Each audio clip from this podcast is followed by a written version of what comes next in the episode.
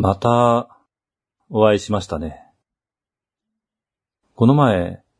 ドラゴンクエスト、ユアストーリーを見たんですよ。ドラゴンクエストユアストーリーは、2019年8月に公開された 3DCG アニメーション映画作品ですね。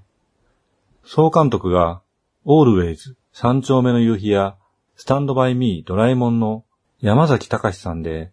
原案がドラゴンクエスト5天空の花嫁で少し話題になりました。主人公のリュカの声は佐藤健。ビアンカに有村架純ですね。さらにフローラが春と豪華な声優陣でした。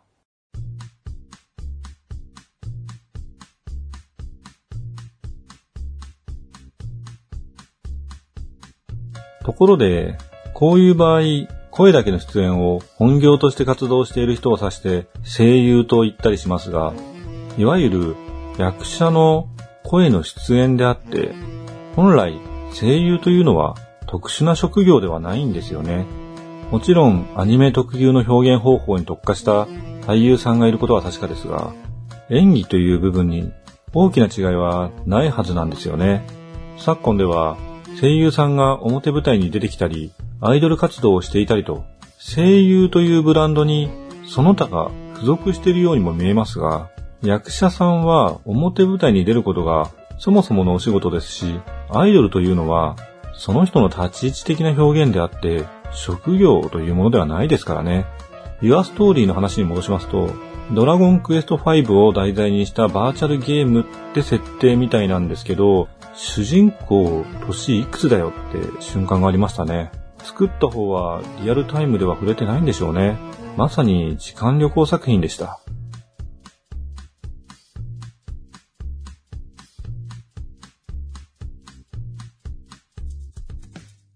改めまして、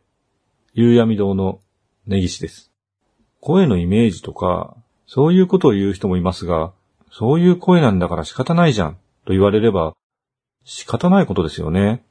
私の時代だと、牧瀬里穂が喋るとイメージと違うという人が結構いたんですけど、本人はその声で生まれてきて、それまで生活してきてるわけですから、知らん人に勝手なイメージをつけられて、イメージと違うとか、見た目とギャップがあるとか言われたら、たまりませんよね。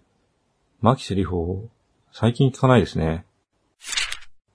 今回からは、また完全攻略シリーズとしまして、懐かしいゲームのお話をしていきたいと思います。RPG は文学を起源にしているという話をしましたね。なので、今回はアドベンチャーゲームではなく、ロールプレイングゲームです。ドラゴンクエストのお話から入っていますけど、ドラゴンクエストではありませんよ。今回の商品は、ファイナルファンタジー。ファイナルファンタジーは、1987年にスクエアから発売された RPG です。知っていますよね？セブンのリメイクがもうすぐ発売されますが、その一作目ですね。ファイナルファンタジーの特徴として、ナンマリングされてはいますが、お話や世界観は作品ごとに独立していて、全く別のものになります。ただ、クリスタルやそれに当たるものの存在、シリーズを重ねていくことで加えられている同名のキャラクターや召喚獣など、いくつかの共通項も見られます。一作目は特に独立性が強く、この作品で使われた言葉やキャラクターはあまり他の作品では使われていませんね。その理由として挙げられるのが、この一作目はファイナルファンタジー、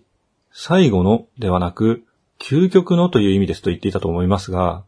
そのタイトル、ファイナルの究極という意味の由来が、これまでのファンタジー作品の混ぜ合わせなんですよね。あ個人的な印象ですね。お話のオリジナリティは2作目以降に強く意識されていますが、1作目に関して言えば、どのシーンも別の作品のどこかで見たことがあるような感じなんですよね。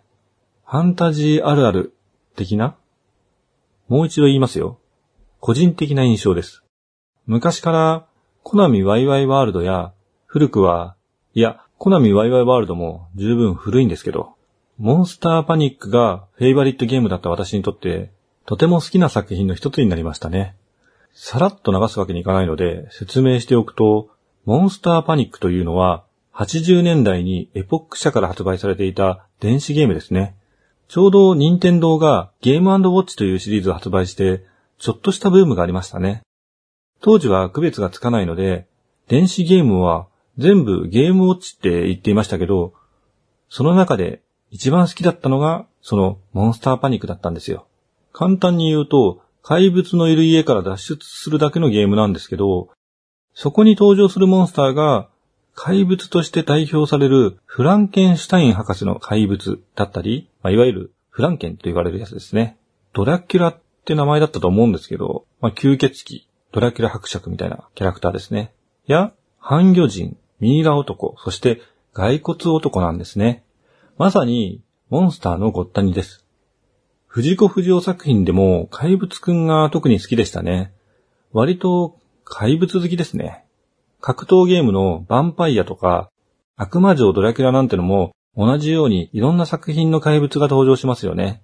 どっちも好きですね。格闘ゲームはそれぞれのキャラクターが主人公なので、いろんな作品のごったにみたいな構成になりがちなんですけどね。つまり、ちらし寿司とか、お子様ランチとか、子供が好きそうな内容がもともと好きだったんですよね。ガツンと一品物って結構大人になるまでわかんなかったですね。そういえば好きになる女性もいつもタイプの違う二人を同時に好きになっていたかもしれませんね。まあ、どちらにも好かれているわけではないんですけどね。話を戻しますね。ファイナルファンタジーですね。一応、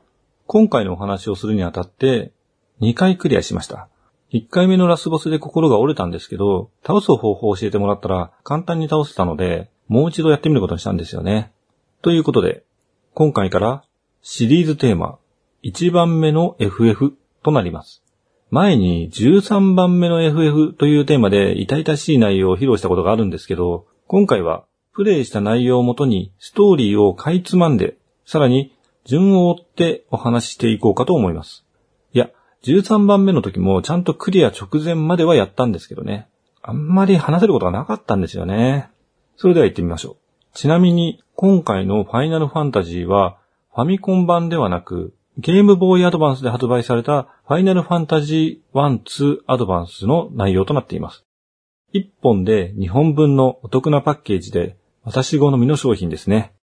電源を入れるとタイトルと流れる曲は、お決まりのプレリュードですね。そういえば音楽に関して言えばずっと継続していますよね。すべての作品の共通点は音楽なのかもしれませんね。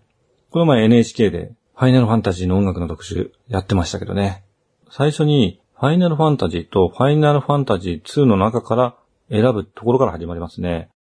今回は1となります。ニューゲームで始めると最初に出てくるのがキャラクターの名前と職業の選択ですね。男女の区別はありません。戦士、シーフ、文句、赤魔術師、白魔術師、黒魔術師の6つの中から選べます。黒魔術という言葉から白魔術という言葉は連想できますが、赤魔術ってのはよくわかりませんね。炎の魔術師というわけではありません。一般的に魔術師、明治とか魔法使いとか呼ばれているものが黒魔術師になります。僧侶とか神官と呼ばれる職業にあたるのが白魔術師ということになっています。いわゆる回復系ですね。赤魔術師は白と黒の両方を使えて、さらに物理攻撃用の武器も若干使えます。何でも恋に名人なしとはよく言ったもので、本当に中途半端な職業です。ただ、この何でも恋ってのは、ごったに作品好きの根岸にとっては好物でもありますね。1回目のクリアの時に、ネギ主人公の名前は基本ネギなんですけど、このネギの職業を赤魔術師にしました。シーフは盗賊ですが、シーフがいるとダッシュができるというシリーズもありましたけど、この作品ではデフォルトでついてますので、特に必要はありません。物理攻撃においては、攻撃力と命中率という項目があり、ヒット回数が多いと、その分ダメージがプラスされる仕様となっています。シーフは攻撃力が低い分、ヒット回数が上がりやすく、素早さが高いので、先に攻撃しやすいという特徴があります。どちらにしても、物理攻撃タイプの中で、戦士という職業と対比した職業になっていますね。ラストダンジョンで出てくるサスケの刀という武器は、シーフというか、シーフの上位職業である忍者用の武器。あ、シーフでも装備できますけど、どう考えても忍者のためのネーミングですよね。忍者は最強のイメージが強いんで、つい使いたくなっちゃうんですけど、3みたいに最強の職業というわけではないので、気にしなくても問題ありません。というか、あまり使う意味はありませんね。さて、何の職業にしましょうか。まず、ネギですね。今回、魔法とか、そういうのはめんどくさいので、戦うのみ、つまり、基本 A ボタンを押すだけで進んでいけるように、物理攻撃キャラのみで進めたいと思いますね。回復魔法がなくても、クリアはできることは確認済みなので、多分大丈夫だと思います。ということで、ネギは文句にしますね。文句とは修道士のことみたいなんですけど、ここでは格闘家みたいな位置づけになってますね。文句が他のキャラと大きく違う点は、装備品によるステータス補正とレベルによるステータス補正が別ってところですかね。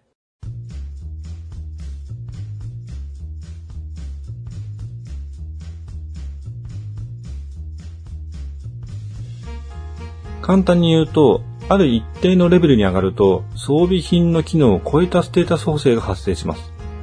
武器も持たないことで命中率を上げることができます。装備品が必要ない職業なんですね。